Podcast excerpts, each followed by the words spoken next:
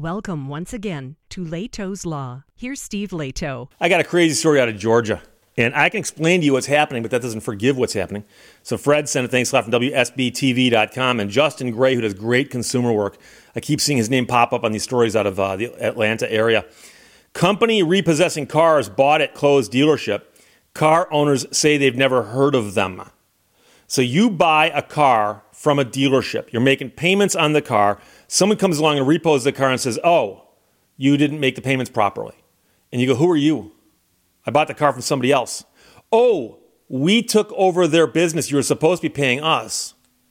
But if you've never heard of them, there's a disconnect, and that's a problem. So a man was left confused after a wrecker showed up at his job and repossessed the car he'd been making payments on for years. He says he'd never heard of the company until they repossessed his Hyundai Genesis that he bought from U.S. Auto Sales. And apparently, this all begins with U.S. Auto Sales. I made the payments every month for three years. Now I don't have a car, he told consumer investigator Justin Gray at Channel 2. Now, Channel 2 Action News has been reporting for months on problems customers have had since Metro Atlanta based U.S. Auto Sales abruptly closed their 39 locations earlier this year. 39 locations out of business, belly up back in April. So, Gray reported in August how federal regulators have filed a lawsuit against them alleging improper charges and wrongful repos. Now, this man says he's been trying to keep uh, paying his bills even after U.S. Auto Sales shut down. And he says you call the phone number and no one picks up. Now, a company called Westlake Portfolio is servicing the loans. The man says it was only after the car was repossessed that he learned that Westlake was sending his bills to some other address he'd never heard of. They claim it was sent to James, Georgia, which is on the other side of Macon. And I asked him, where did they get that address? And he said, that's the address US Auto gave them. Now, Channel 2 Action News introduced you to another person involved in the story who got a court order from a Fulton County Superior Court judge rescinding her contract with U.S. Auto and ordering them to pay her more than $3,000. Now, in this case, referring to the guy whose car got repossessed, uh, excuse me, and in that case, her car had been repossessed and they won't return it. So she says, My contract is voided. I physically do not have a contract with U.S. Auto Sales. I never had a contract with Westlake Portfolio. For whatever reason, they would not return my vehicle. They're still asking me to pay on a vehicle that's been repoed, and there's a court order. So now, Westlake said in a statement when they took over servicing the loans, we are committed to making this transition as seamless as possible for all customers of U.S. Auto Sales.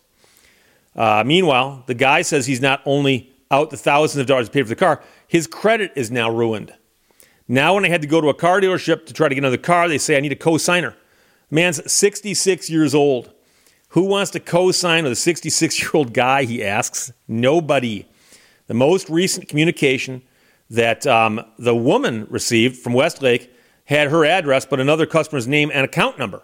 So it appears they got some very, very bad information. And meanwhile, Channel 2 asked Westlake for some answers, but never got any. The Attorney General's office does have an open investigation, tells Channel 2 Action News. They want customers who are having problems to reach out to them and file an official complaint. So if you bought a car from U.S. Auto Sales that was financed through U.S. Auto Sales and you're having any issues whatsoever, go visit the Georgia Attorney General's office and file a complaint. Now, I need to explain to you what's happening because some people are going to say, Steve, I don't understand any of this. I don't blame you. If you go into a car dealership, you are the consumer, you are the buyer. I'm going to make this as simple as possible. You're the buyer.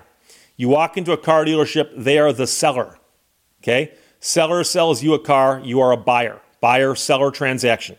Buy, sell. Typical transaction is I walk into a place that sells things, widgets. I say, How much for your widget? You go $100. I hand you a $100 bill, you hand me a widget. That is a completed sales transaction. We go our separate ways. You now have $100. I now legally own the widget, presuming you owned it to begin with. Let's not go there. However, if I go into a dealership and cannot afford to buy from you what you are selling, but you still want to sell it to me, you can do what's called a purchase money security interest sale, where you'll say, I will let you take this car and possess this car while you make payments to me. And the car will remain the collateral on the contract. so that if you ever miss a payment, I can retake the collateral on the loan. Also called a retail installment sales contract, if in fact we do this over a period of time. Most typical one is I say I want to buy a car from you, it's going to cost $10,000.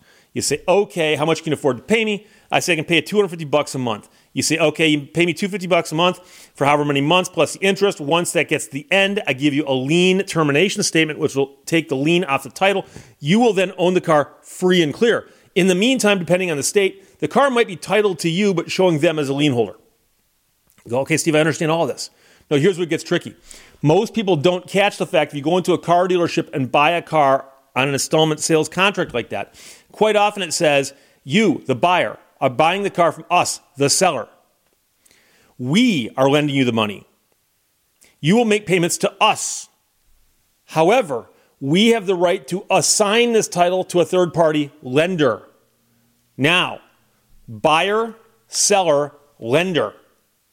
And the contract will say right in it that they have the right to do that. So if you read it carefully, it'll say that. They'll say, Steve, I went into a Ford dealership and I bought a vehicle, red carpet, whatever, through Ford Motor Credit. The documents were all Ford Motor Credit. Yeah, they were. Did you read them? Because quite often it says, we, the seller, are selling you this car financed through Ford Motor Credit. But it'll say that's assuming that Ford Motor Credit accepts the assignment. Now, more often than not, they will call and get a pre approval so they know it's probably a done deal. But a lot of the lesser car dealers, the used car lots, the B lots, your buy your pay your places, if, if, if they don't do their own financing completely, will often say, We'll just do this and then we'll find you somebody who'll pick up the paper. So, what will happen is they will complete this transaction with you and then they will assign the loan to somebody else. They'll often refer to as assigning the paper. They'll assign the paper to someone else.